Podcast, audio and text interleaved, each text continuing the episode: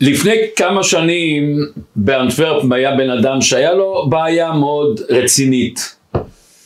הוא בא וחשב אני רוצה להגיד פרקי תהילים להתפלל לקדוש ברוך הוא. ואז הוא הלך לחפש את התהילים של סבא שלו, סבא שלו היה יהודי בעל חסד עצום. הוא הולך לחפש בארון ספרים למעלה למעלה ומוצא את הספר התהילים הישן, פותח את התהילים ולא פחות ולא עוד יותר מוצא שם עשרת אלפים דולר. שמחה עצומה לבן אדם למצוא אוצר שהוא לא ציפה לזה ולא חשב לזה. אבל כמו שיש לנו לפעמים מוצאים אוצרות של כספים, יש לפעמים שבן אדם מוצא אוצרות בעצמו. וזה כל כך מרגש לראות לפעמים ילדים, בני נוער, גם אנשים מבוגרים אפילו, שפתאום הם מגלים שיש להם חושים עצומים לעזור לשני, להבין דברים, ללמוד דברים חדשים. זה מרגש נורא מאוד.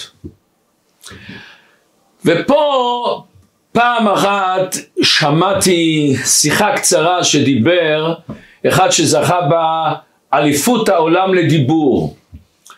אז הוא היה בן אדם שזרקו אותו מהבית ספר, משפחה שבורה, ואז הוא הלך פעם לאיזה תנועת נוער, והמנהל שם מסתכל לו בעיניים ואומר, אתה יודע, אני רואה שיש בך משהו.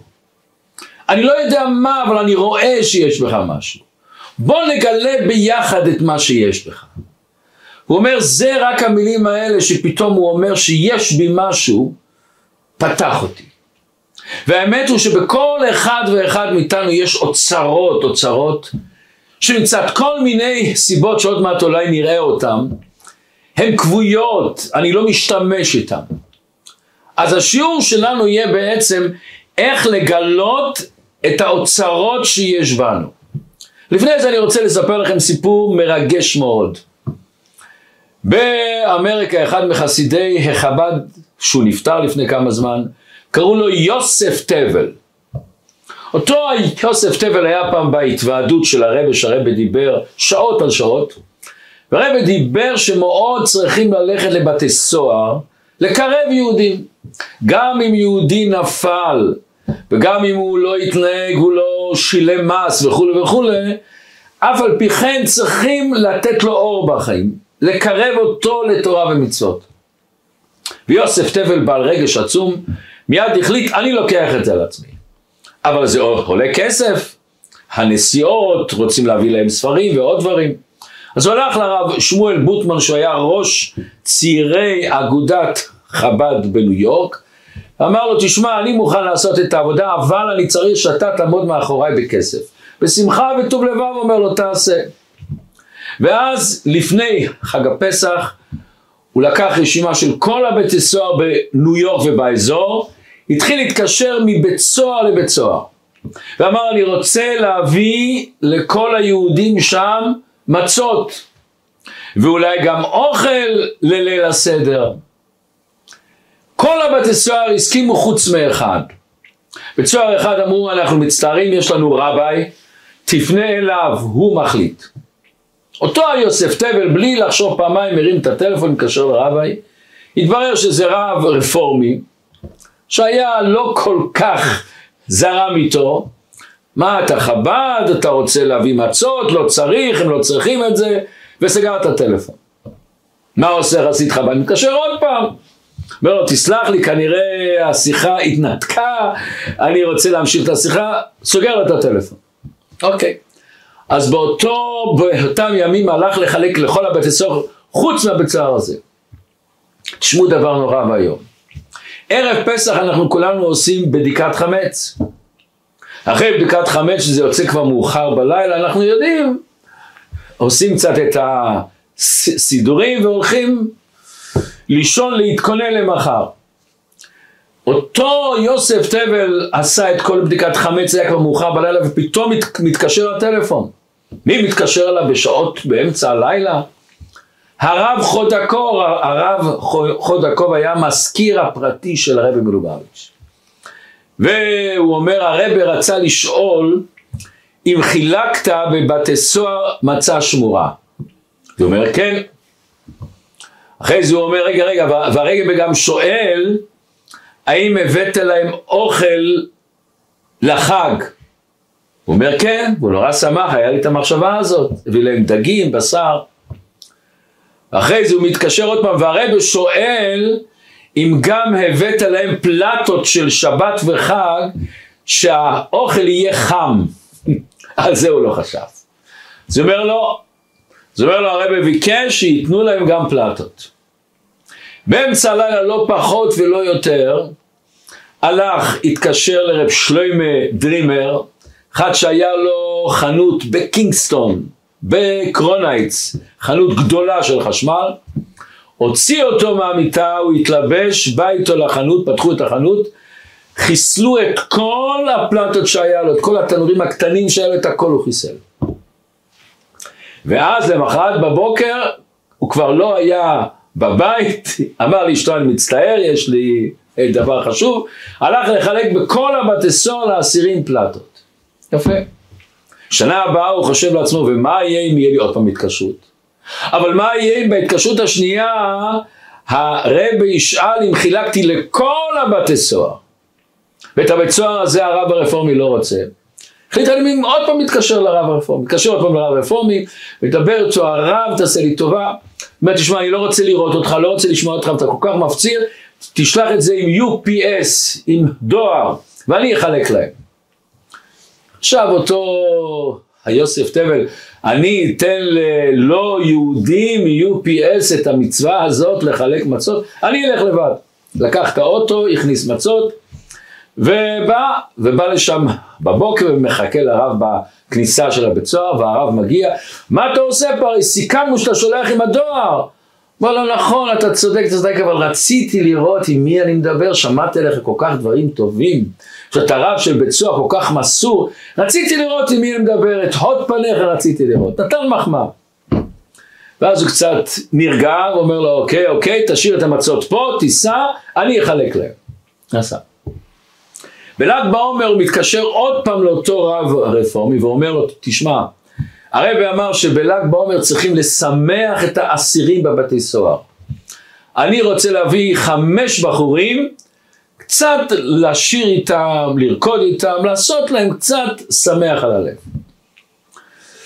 הרב הרפורמי קצת היה רך, אומר תשמע, אוקיי, אבל עשר דקות ולא יותר. אומר לו, עשר דקות. הכניס למכונית שלו את הבחורים, נוסעים לבית סוהר, הם הולכים לחפש את האסירים להשאיר איתם, והוא נכנס למשרד של אותו הרב רפורמי. נכנס למשרד, מדברים, אומר לו תודה רבה, שנתת רשות וכולי וכולי, ואז הוא אומר אולי תניח תפילין. עכשיו הוא בראש שלו לא חלם שיניח תפילין, הוא כל כך אנטי דת, בטוח שלא. אז הוא אומר לו, כן, פסס, וואו, אבל אין לו את התפילין אצלו, אמר לו רק רגע, יצא החוצה. רץ למכונית שתמיד יש לו אצלו במכונית זוג תפילין, שאם הוא מוצא מישהו שיהיה לו נהיה תפילין, לוקח את התפילין, חוזר בחזרה, נכנס למשרד ברוח סערה, נו בוא נניח תפילין, אה, אתה חושב שהתכוונתי ברצינות, מה פתאום, אני לא מניח תפילין בכלל. אותו יוסף תיאור היה בשוק, אבל מיד תפס את עצמו, ובלי לשאול ובלי לחשוב פעמיים, הולך בעדינות, לוקח לו את היד ומרים לו את השרוול. פלא פלאים הוא נתן לו להרים את השרוול. ואז הוא מביא לו את התפילין, אומר בוא אני אקשור לך, והוא קושר את התפילין, הוא אומר לו עכשיו תגיד אחריי את הברכה ברוך אתה, הוא אומר לו אתה תגיד לי מה זה ברכה של תפילין, אתה תגיד לי, ומיד אמר את הברכה כזקן ורגיל. אמר את הברכה אשר גישרנו במצוותיו וציוונו להניח תפילין. התחיל להגיד שמע ישראל ופרץ בכזה בכי שיוסף תבל אומר חצי שעה רעד רעד מבכי. אומר הלכתי לפחד שהוא הולך לקבל השם ישמור התקפת לב, החזקתי אותו והוא לא יכל להירגע, לא יכול להירגע. אחרי החצי שעה הוא קצת הוא נרגע וישבנו ודיברנו ואחרי זה אני אומר את השאלה ששוכבת לי על הלב מה היה פה תגידי, מה קרה פה? אומר לו אותו רב רפורמי, נדמה לי השם שלו היה מייקל, אבל יש לי את זה כתוב באיזה מקום. הוא אומר לו, מה שקרה עד הנחת תפילין אני יכול בדיוק להסביר לך. אבל מה שקרה מאותו רגע שהנחתי תפילין ואמרתי שמע ישראל, אני לא יודע, לא יודע מה קרה. מה? אז הוא מספר לו. הוא היה גר בברלין, בליל הבדולח הנאצים יימח שמם, אנחנו כולנו מכירים מה שהם עשו, נכנסו הביתה אצלו, הוא היה ילד, לקחו את אבא שלו, אימא שלו, את אח של אבא שלו, את דוד, קשרו אותם לעגלה, והם נגררו אחרי העגלה על הכביש, יכולים לתאר איזה מכות הם קיבלו מהכביש. נשפך מהם דם, נפצעו, ואחרי זה כל הנאצים ברחוב צחקו צחקו, ואז הם עשו מה שעשו, והם נפטרו על קידוש השם. אומר, אני הייתי ילד, וברגע שראיתי את זה כל כך כעסתי על הקדוש ברוך. אמרתי לקדוש ברוך הוא, אני אתנקם בך ריבונו של עולם. עברתי את השואה, באתי לאמריקה, הלכתי לבית ספר רפורמי ולק... ולקחתי מבצע. להבדיל מעשרה מבצעים שכולנו מכירים של הרבה, הוא לקח מבצע לחתן יהודים עם לא יהודיות. לעשות נישואי תערובת. והשקעתי המון כוחות שהם יסכימו לעשות את החתונה שלהם מתי? בתשעה באב. זה היה המבצע שלי. ולכן תבין למה הייתי כל כך נגד. לא רציתי את המצות שמורה, אבל הפצרת, נתתי, אבל לא, אני נורא נגד הקדוש ברוך זה היה עד הנחת תפילין. ברגע שהנחתי תפילין ואמרתי את השמע ישראל, אני לא יודע מאיפה ריבונו של עולם פתאום פרץ בי הבכי הזה. הרגשתי את הקשר לקדוש ברוך הוא אומר, ואני כל הזמן מלמלתי, אני לא יודע אם שמת לב, אבא, אבא, אבא, תסלח לי אבא. ומאז התחיל להתקרב, עבר זמן, ופתאום במוצאי שבת מתקשר מישהו לאותו היוסף תבל ואומר לו, אבא קיבל התקפת לב בשבת והוא נפטר. והוא ביקש שאתה תסדר את כל ההלוויה שלו, לקבור את זה כדת וכדין. וכשהוא הלך לנחם את הבנים, הם אומרים לו, אתה לא יודע, בזמן האחרון אבא השתנה לגמרי. ואבא אומר, בא איזה לובביצ'רוב, הדליק בי את הנשמה שלי, הדליק בי את הנשמה שלי.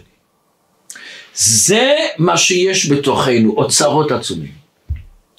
וזה קשור מאוד מאוד לפרשת השבוע, איך זה קשור? אז בואו נראה. בני ישראל יוצאים ממצרים, ואז במקום להמשיך הלאה ממצרים לארץ ישראל, זה לא מהלך כזה ארוך. השם פתאום מחזיר אותם לכיוון לחזור למצרים, אומר להם לעמוד מול בעל פאור, ואז פרעה שומע שהם הולכים ופתאום חוזרים, ועומדים לפני בעל פאור שזה היה העבודה זרה הכי גדול של מצרים, אה, נבוכים הם בארץ ולא יודעים את הדרך. אה, עבודה זרה שלי סחב אותם, לקח את כל הצבא שלו, את כל הנערים שלו, והוא בראש, כמו שכתוב בכל המדרשים, הבטיח להם אוצרות והלכו להילחם. ואז הם באים לפני ים סוף, בני, בני ישראל היו במצב נורא ואיום. מצד אחד המצרים רוצים להרוג אותם, מצד שני הים. התחילו שם חילוקי דעות, כמו שאצל עם ישראל תמיד יש חילוקי דעות. קבוצה אחת אמר, אמרו בואו נקפוץ למים נתאבד גמרנו. קבוצה שנייה אמרה ניכנע נרים את הידיים ניכנע נחזור למצרים. קבוצה שלישית אמרה להילחם איתם. קבוצה הרביעית אמרה נתפלל לקדוש ברוך הוא. אומר הקדוש ברוך הוא לא זה ולא זה ולא זה דבר בני ישראל וייסעו. וזה המילים שכל יהודי צריך לחדור בנפש שיש לך מצב מסוים, אין כזה דבר שאין מה לעשות. תמיד יש מה לעשות, תיסע. אתה צריך לחשוב מה לעשות, איך לעשות, אבל תמיד יש לך מה לעשות. כאן באה השאלה הגדולה, למה בשביל לצאת ממצרים השם היה צריך לעשות את קריאת ים סוף? בני ישראל יצאו, צאו החוצה ונגמר. אומר אדמו"ר הזקן, יש כאן הוראה בשבילנו. איך כל אחד יוצא מהמיצרים שלו. אומר אדמו"ר הזקן ככה, העולם מתחלק ליבשה וים. אנחנו כולנו מכירים שהים הוא יותר, הרבה יותר מהיבשה. 80 אחוז, 85 אחוז. רוב העולם הוא ים.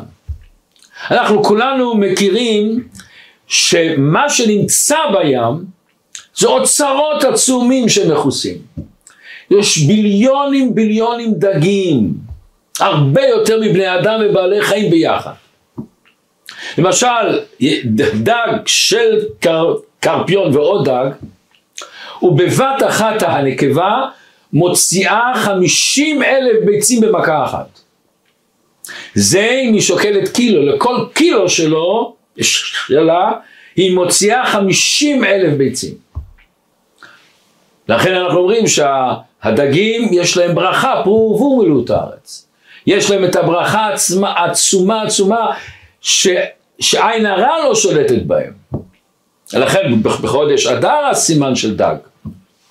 אז ה, היבשה, אומר אדמו"ר הזקן, זה עלמא דאיתגליה, העולם המגולה. אני רואה, אני רואה את מה שקורה. הים זה עלמא דאיתקסיה, הים המכוסה. אומר אדמו"ר הזקן, בכל אחד מאיתנו כתוב שכל אדם הוא עולם מלא. כל המציל נפש אחת מישראל כאילו הציל עולם מלא. גם אצלנו יש חלק יבשה וחלק ים. יש לנו את החלק של אנחנו מכירים את עצמנו. אני מכיר איך אני נראה, אני מכיר את התכונות שלי, אני מכיר. ונראה לי כאילו שאני יודע את הכל. אבל כמו שיש בעולם את, ה, את, ה, את העולם המכוסה, עלמא דאיטקסיה שהוא מכוסה, וכל בן אדם יש תת הכרה. יש לו דברים פנימיים. ואם אני מתחיל לחפור בבן אדם, לפעמים אני מוצא בושה עצומה, מוצא פחדים, יש לו רגשי אשמה, יש לו כאב, אי ביטחון לפעמים. יש לו לפעמים רצון לשלוט. יש לו לפעמים צעקה עצומה פנימית לאהבה, להתייחסות אליו. ולפעמים כשאנחנו כועסים על משהו, ויש לנו המון הסברים למה כועסים. אבל לפעמים אחרי הכעס, מאחורי הכעס עמוק, זה לא הבעיה של הבן אדם, זה בעיה שלנו. יש לנו אליו איזה קנאה. לפעמים כשאני לוקח סמים, מה מסתתר מאחורי זה רגש נחיתות עצום. לפעמים דיכאון, מה מסתתר? בריחה מאחריות. אני לא רוצה לקחת אחריות על החיים שלי, זה קשה. או יש לי אתגרים, או שאני צריך לוותר, לסלוח. ואז הכי קל, התת הכרה משדר דיכאון, דיכאון, דיכאון, ואז אתה בורח מהחיות. אנחנו יכולים לחיות שנים ארוכות, לבנות משפחות, ולהתנהג כאילו האלמנט הזה של התת הכרה הזה, העצמי הזה, לא קיים. אבל הסימפטומים שלנו צועקים בקול רם, יש לך משהו בפנים שאתה לא מודע אליו, שאתה לא מתמודד איתו, שאתה לא רואה אותו, שאתה בורח ממנו. אם נחפור יותר עמוק, אומר האדמו"ר הזקן תמצא נשמה, חלק אלוקה ממעל ממש, אתה בן של הקדוש ברוך הוא, בתוך תוכה בבן אדם יש לו יופי נפלא, יש לו טוב לב עצום, יש לו רגש וצמאון לדבר רוחני אלוקי יותר. והרבה פעמים הרגש הזה שבן אדם מרגיש ריקנות בחיים שלו, הרבה פעמים זה נובע מאותו הרגש הרוחני שמחפש ואם הוא לא בא לידי ביטוי, לידי עוצמה, לידי פריחה, הוא מרגיש ריקנות. והרבה פעמים אנחנו בורחים מהרגש הזה. אנחנו לא מודעים אליו, אנחנו לא רוצים להיות, למה? יותר מעניין את התת הכרה שלא נהיה מודעים למה, פשוט מאוד יותר קל להגיד שאין לי ערך, אני אדם קטן, ואז אין לי רגשי אשמה שאני לא זה וזה וזה. שאני לא עוזר, שאני לא מפריח, ואיך שאני מתנהג במשפחה. הרבה פעמים יש לי בתוך ההרגשה הפנימית שלי, שאני לא מודע לה, את הניגוד הזה בין בחירה לבריחה. ואני בורח מעצמי, אני לא לוקח את האחריות על עצמי. אבל ברגע שאני אדע שיש לי עוצמות ויש לי תכלית ויש לי משמעות, זה מחייב אותי. וזה הרבה פעמים הבעיה הפנימית של בן אדם שהוא לא מודע למה שיש לו. הוא חי בכל ההוויה של הקיום שלו, זה רק ביבשה. נראה לו שזה מה שיש בחיים. אבל האמת היא שמה שיש ביבשה של בן אדם מבחינה פסיכולוגית זה אי קטן קטן. בתוך תוכתך יש ים מלא מלא מלא אוצרות. וברגע שבן אדם מודע שיש בו חלק נסתר, שיש בו חלק שהוא מכוסה, זה המפתח שלך להגיע למה שאתה. זה המפתח שלך לחזור לשורשים שלך, לחזור למה שאתה יכול. אומר הקדוש ברוך הוא, אתם רוצים לצאת ממצרים. הוצאתי אותם ממצרים. אבל מצרים זה לא רק לצאת מהאדמה הזאת, לצאת מהמצרים שיש לכל בן אדם ובן אדם בעצמו. אומר השפת אמת, למה יש משיח בן דוד ומשיח בן יוסף? הוא אומר, משיח בן יוסף יוציא אותנו מהגלות. משיח בן דוד יוציא את הגלות שנמצאת אצלנו. אומר הקדוש ברוך הוא, בשביל לצאת ממצרים אתה צריך לצאת מהמצרים שבך. אתה יכול לצאת ממצרים הפיזית, אבל המצרים נמצא אצלך בתוכך. איך? אומר הקדוש ברוך הוא, קריאת ים סוף. מה זה קריאת ים סוף? תיקח את הים, את העולם המכוסה שלך, תקרא אותו ואז היבשה מתגלית. מתגלה אותו עולם נסתר פתאום מתגלה אליך. וזה מה שכתוב בפסוק, ויבואו בני ישראל בתוך הים ביבשה. הם נכנסו בים לגל... לגלות שהים פתאום נהיה אצלהם יבשה. אתה רואה את הגלות. והדרך שלנו לחופש אמיתי, אנחנו צריכים להיות שאנחנו נכללים, מכלילים את הגוף והנשמה. אתה לא יכול רק לצאת מהגוף, אתה צריך להכניס את הנשמה שלך, החיפוש האמיתי בחיים שלך, שאתה צריך את ההרמוניה הזאת שאתה יוצא מהגוף ואתה מתקשר אל הנשמה. וקריאת ים סוף, ברגע שהשם עשה את קריאת ים סוף, הוא נתן לכל יהודי ויהודי את הכוח העצום הזה לגלות את הפנימיות שלו, ולכן יש לנו מצווה כל יום, חייב אדם לראות את עצמו כאילו הוא יצא היום ממצרים, בתוך זה נכלל קריאת ים סוף. זה חלק מיציאת מצרים. הלוגו שלנו, של בית חב"ד אנפרם, חשבנו איזה לוגו נעשה. הכנסנו בתוך המילה חב"ד יהלום, וה, והלוגו לגלות את היהלום שיש בך. ובואו אני אספר לכם סיפור יפה מאוד. היה אדם אחד שהיה חי בצרפת, וכשהבן שלו הלך להתחתן, היה משפחה לא עשירה, לא ענייה, בינונית. אז אומר לו האבא שלו, תשמע, לרגל החתונה שלך, בן יחיד שלי, יש לי מתנה, הוא הולך איתו לסייף, לבנק, פותח, ומוצא משם שעון, רולקס, אחד שמספר 62-63, אוסטייר, סוג של רולקס, רולקס ישן, היה כבר אבק, היה שריטות עדינות על השעון הזה. הוא אומר לבן, אני רוצה לתת לך את השעון הזה במתנה. אני רוצה לפני זה שתלך לברר כמה הוא שווה. יש פה בפינה מתקן שעונים, לך לשאול אותו כמה זה שווה. הלך למתקן ראשונים, מסתכל, מסתכל, 250 יורו מקסימום. אבל האבא אומר 250, לא, לא, לא, לא. לך לחנות השעונים, הם לא מוכרים שעונים יקרים, שעונים פשוטים, אבל תשאל אותם, אין להם רולקס. באו, או, רולקס, אבל זה ישן, זה כבר עם שריטות, זה כבר... 1,500 אה? הייתי מוכן לתת לך. חוזר לאבא, אבא, תראה איזה קביצה, מ-250 ל-1,500. אומר לו אבא, אתה יודע מה, תלך לפרסם קצת באזור, בבית כנסת, שים פלקטים, שים מודעות, שם בכמה מקומות, בעיתון המקומי, שם גם הודעה, קושר אליו מישהו, אומר לו, יודע, אני נותן לך שמונה עשרה אלף. אבא, שמונה עשרה אלף, מה, איך זה? לא, לא, לא. אמר לו, יש בסוף פריז חנות שמוכרים שעונים עתיקים. לך לשם. נכנס אל החנות, מראה את השעון, והשעון מסתכל, מסתכל, מסתכל, זה אמיתי, כן, זה אמיתי. יש תעודה, יש תעודה. אתה יודע מה, אני נותן לך מאה אלף. הבחור שכזה רצה ליפול, מאה אלף, מאה אלף. אבל אבא אמר לו, אתה לא מוכר בלי הסכמה שלי, אתה לא מוכר. אומר לו, רגע, אני צריך לברר את סבא שלי. לא, לא, לא, אל תשאל, אל תשאל. מאה וחמישים אלף, מאתיים אלף. הוא אומר, אני לא יכול, אבל לא, מה, תמכור, בוא תמכור, מי ייתן לך כזה מחיר?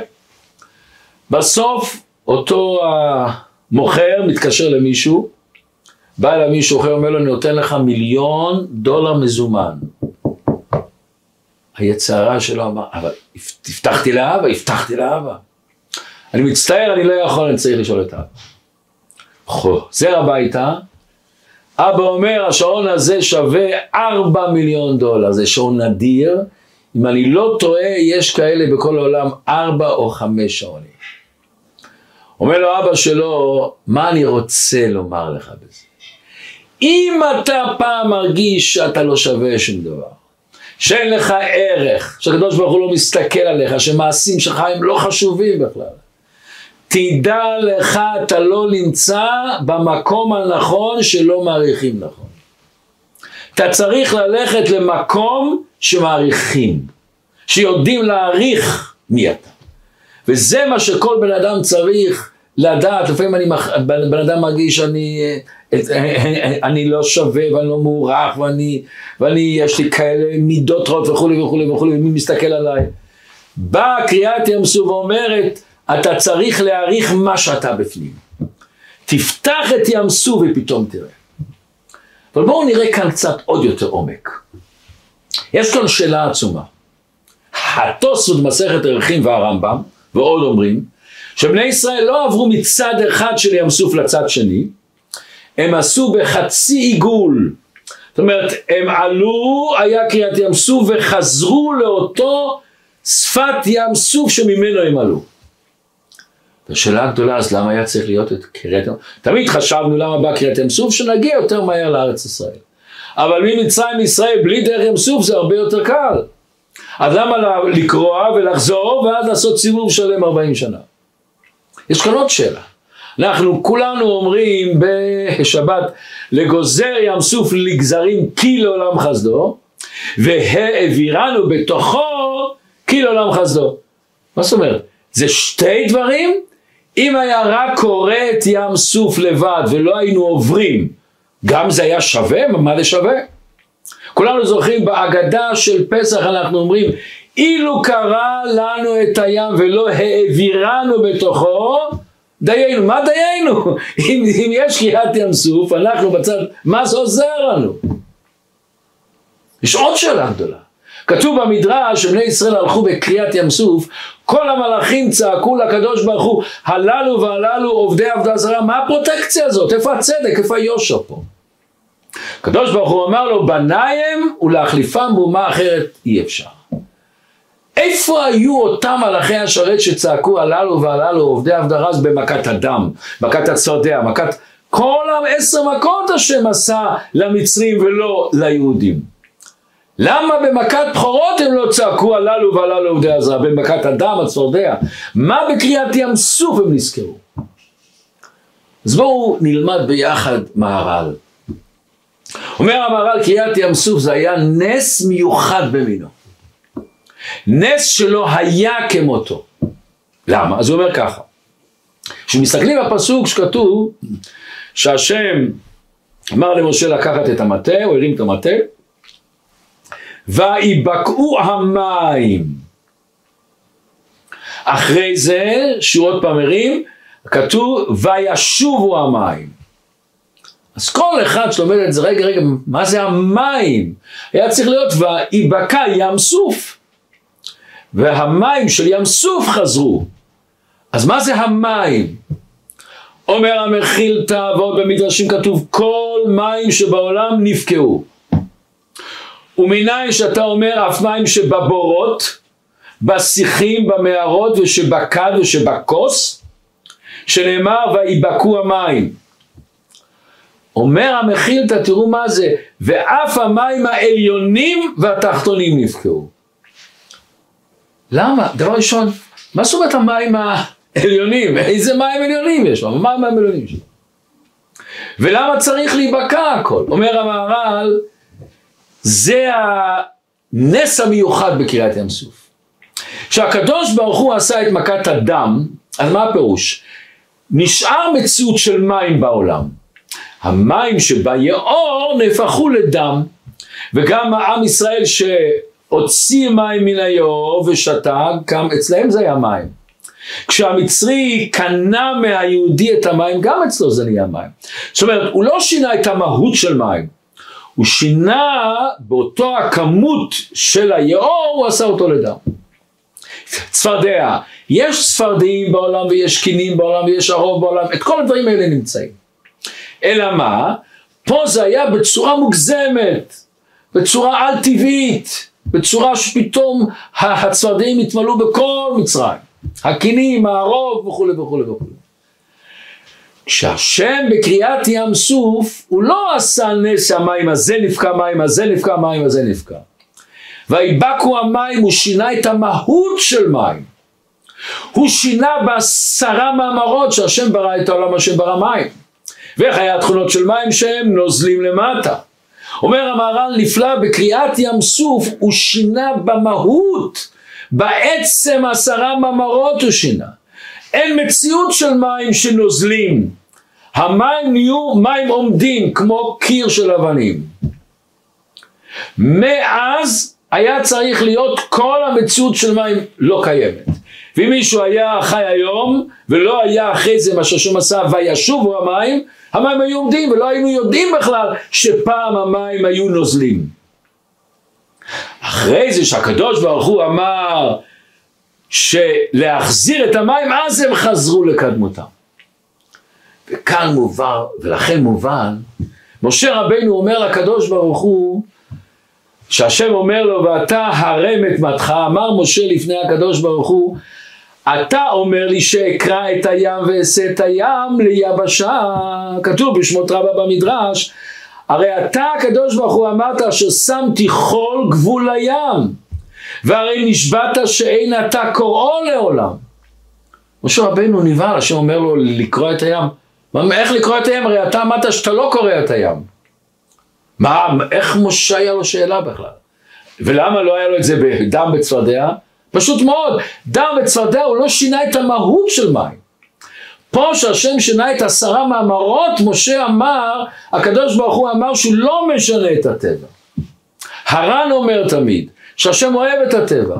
הרמב"ן ורבנו בחיי אומר, למה נוח השם הציל אותו בתיבה? מה שאפשר לעשות בדרך הטבע עושים בדרך הטבע. למה היה צריך משה לשלוח מרגלים? עוד פעם, מה שצריך לעשות בדרך הטבע עושים בדרך הטבע. סתם אה, סיפור בקיצור, אמי זיכרונה לברכה הייתה לה השם ישמור את המחלה והלכנו לפרופסור ברגר בתל השומר, הוא בא אז מדרום אפריקה, מומחה גדול, והוא אמר שצריך לעשות את הטיפול הזה והזה. שאלנו את הרבה והרבה אמר כעצת שתי רופאים. הלכנו לרופא אחר בפלינסון, הוא אמר סוג טיפול אחר, אחד אמר זריקות, אחד אמר הקרנות. שאלנו את הרבה, הרבה אמר לקחת רופא שלישי שיכריע ביניהם. הלכנו להוכברג, היה רופא גדול בירושלים בהדסה, הוא שמע את שתי הדברים, ואז הוא אומר, אני לא רוצה להתערב, לא רוצה להתערב. הפוך, הוא אמר לי, תפנה לרבי מלובביץ', הוא עשה ניסים ונפלאות. וסתם בסוגריים, השבוע הזה זה י' שבט, זה היום ההסתלקות של הרבה הקודם, והיום שהרבה התחיל להיות רבה בעצם. אז הוא אמר, לך לרבה, אני, שמע, אני מכיר אישית ניסים ונפלאות שהוא עשה לאנשים. ואז הוא לא רצה להתערב, ואז בזמנים ההם בישראל לא היו יותר רופ, רופאים על זה. אז אבא שלי, זיכרונו לברכה, התקשר לרב חוד יעקב, ולפעמים הרבה גם הרים את הטלפון, זה היה אותו קו. ואז אבא שלי אומר, אנחנו שאלנו והוא לא רוצה להתערב ואין רופאים אחרים. ואז הוא שומע את הרבה שאומר לרב חוד יעקב, הוא שומע את זה, שהרבה אומר, מי אמר לחפש רופא מומחה? שילכו לרופא בית וישאלו מה שהוא אומר. ואז אבא שלי, מה, מה זאת אומרת? הרבי אמר, אה, הלכנו לרופא בית, הוא צחק, מה אני מבין בזה? מה אני מבין בזה? הרבי אמר. אז הוא אמר מה שהוא אמר, ועשו מה שהוא אמר, וברוך השם היא האריך הימים, האריך הימים אחר כך. הרב רצה שזה יעבור בטבע. לא רצה שיהיה משהו נס למעלה מהטבע. שהברכה שלו תהיה בטבע. למה פה היה שינוי? אז בואו נמשיך את המדרש. אומר המדרש, אמר לו הקדוש ברוך הוא, לא קראת מתחילת התורה? אומר הקדוש ברוך הוא, שהתניתי עמו כך. הקדוש ברוך הוא שהוא עשה את המים, הוא עשה להם תנאי שברגע שעם ישראל ירצה לעבור, הוא צריך להיבקע. זאת אומרת, השם בעצם לא שובר את המים. מלכתחילת הבריאה היה על מנת כך. ואומר המדרש, לא עם הים בלבד התנה הקדוש ברוך הוא, אלא כל מה שנברא בששת ימי בראשית. מה העומק של המדרש הזה? אנחנו יודעים, כתוב בראשית ברא אלוקים בשביל ישראל שנקראו ראשית, בשביל התורה שנקראו ראשית. יש הרבה אנשים שנראה להם שהעולם הוא נגד התורה. יש אנשים שהעולם נראה להם שהוא נגדנו לפעמים. הוא לא כמו שאנחנו רוצים שיהיה. הוא לא כמו שאנחנו חושבים שהעולם צריך להתנהל. אומר הקדוש ברוך הוא, כל דבר שנברא בעולם זה בשביל ישראל ובשביל התורה. אתה אולי לא מבין את זה, אתה אולי לא רואה את זה בשלב הזה, אבל זה התמונה הכללית. כל דבר שקורה אתה צריך לנצל אותו לקדושה. תראו למשל דבר נפלא. אנחנו יודעים שבשביל לאכול דגים צריכים שני סימנים, סנפיר וקסקסת. אומרת לנו התורה, שאם יש לך, אם יש לדג קסקסת, בטוח שיש לו סנפיר. זאת אומרת, אם אתה מוצא לדג את הקסקסת, אתה לא צריך לחפש את הסנפיר מכבר. אין לך דג בעולם שיש לו קסקסת ואין סנפיר. אבל יש דגים שיש להם סנפיר ואין קסקסת. בעולם יש ביליונים ביליונים ביליונים דגים. וכל מיני דגים נוצרים אפילו בצורה שונה ומשונה עם עין אחד, כל מיני דגים. לא תמצא דג אחד ריבונו של עולם. דג אחד תחפש שיש לו קסקסת ואין לו סנפיר. וחס ושלום, חס ושלום, כל התורה. איך זה? ופה באה הנקודה. זה לא שהקדוש, לא שיש רוח הקודש שלא יהיה. כל דבר שנמצא בעולם התחיל מהתורה. כתוב אלפיים שנה קדמה התורה לעולם. בשביל התורה שנקראת ראשית. אז העולם נוצר בשביל התורה. אם בתורה זה כתוב לא יכול להיברא בעולם אחרת. לא יכול להיות סתירה בין העולם ולתורה, מכיוון שהעולם מתגלגל מן התורה. לכן אם יש לנו בחיים מצב מסוים שנראה לנו כאילו העולם מנגד את התורה, תדע לך, בא המניעה והעיכוב הזה בכדי שתגלה את האלוקות. בכדי שתגלה את התכלית של העולם, לגלות את, את, את, את, את התורה, את, את עצמך אפילו במצב הזה. קריאת ים סוף, הוא גילה לנו שהים סוף מלכתחילה נברא בשביל עם ישראל. ואתה לא צריך לחשוב איך, להס... זה המטרה של העולם וזה בעצם התכלית הבריאה. ולכן, תראו דבר נפלא, כתוב שבקריאת ים סוף, שהשם בקע את הים, כתוב, בני ישראל אמרו, זה קלי ואנווהו. מה הפירוש כאן זה קלי? התגלה ההיעלם שיש בך, הנשמה שיש בך. והנשמה שלך ראתה אלוקות. נשמה של כל אחד מאיתנו ראה אלוקות, זה קלי. אומר המדרש אפילו עולל, baby קטן, שמוטל על ברכי אמו, ושהוא מניק, אבל ברגע שהיה קריאת ים סוף, הוא סיבב את הראש, הוא הפסיק להניק וראה את הקדוש ברוך. כתוב אפילו עוברים בבטן אימם גם הם ראו את הקדוש ברוך. איך אומר המדרש? ראתה שפחה על שפת הים מה שלא ראה יחזקאל וכל שאר הנביאים.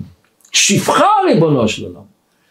אבל ברגע שמתגלה ההסתר, וואו, הכל נהיה ברור. אז לכל אחד מאיתנו יש את הכוח הנפלא הזה, שיש בנו את קריאת ים סוף. לכן נוכל להבין מה שאלנו, למה הם היו צריכים לחזור לאותו מקום. קריאת ים סוף לא בא להציל את עם ישראל, להציל את עם ישראל יש לו המון דרכים לקדוש ברוך הוא. השם רצה לעשות את, קרי, את קריאת ים סוף, לגלות בנו את הכוח. ולכן אילו קרא לנו את הים ולא העבירנו גם דיינו. לכן מובן, מובן מה שאלנו, למה מלאכים, למה הם צעקו עלינו ועלינו עובדי עבודה זרה דווקא בקריאת ים סוף ולא בשאר המכות? בשאר המכות לא היה להם תביעה, השם עשה נס, השם עושה ניסים. אבל כשהשם משנה את עשרה מאמרות, כשהשם משנה את המהות של הבריאה, זה כבר הם לא יכלו לקבל. אז כל אחד מאיתנו בעצם בקריאת ים סוף, כולנו עמדנו שם. הנשמות כתוב, את אשר ישנו עמנו היום ואת אשר איננו פה עמנו היום. כולנו היינו שם. ולכל אחד יש את הכוח הזה. והאמת שכל אחד ואחד, לכל אחד ואחד מאיתנו היה איזה רגע שכזה ברק, שאור כזה, שהוא פתאום ראה את הגילוי האלוקי. פתאום הוא ראה, הוא הרגיש את, ה, את, ה, את, את האמונה שלו בחוש. הוא הרגיש את היהדות שלו בחוש. וזה אנחנו צריכים ללמוד מקריאת ים סוף, שחייב אדם לראות את עצמו כל יום כאילו הוא יצא ממצרים, להתבונן לחשוב בעומק שלנו. מי אני באמת? מה האוצרות שלי? להיות מודע ברור שיש לי את הכוחות. להיות מודע ברור שלפעמים נראה שאני לא מסוגל לעשות, ואני צריך להתחיל לעשות.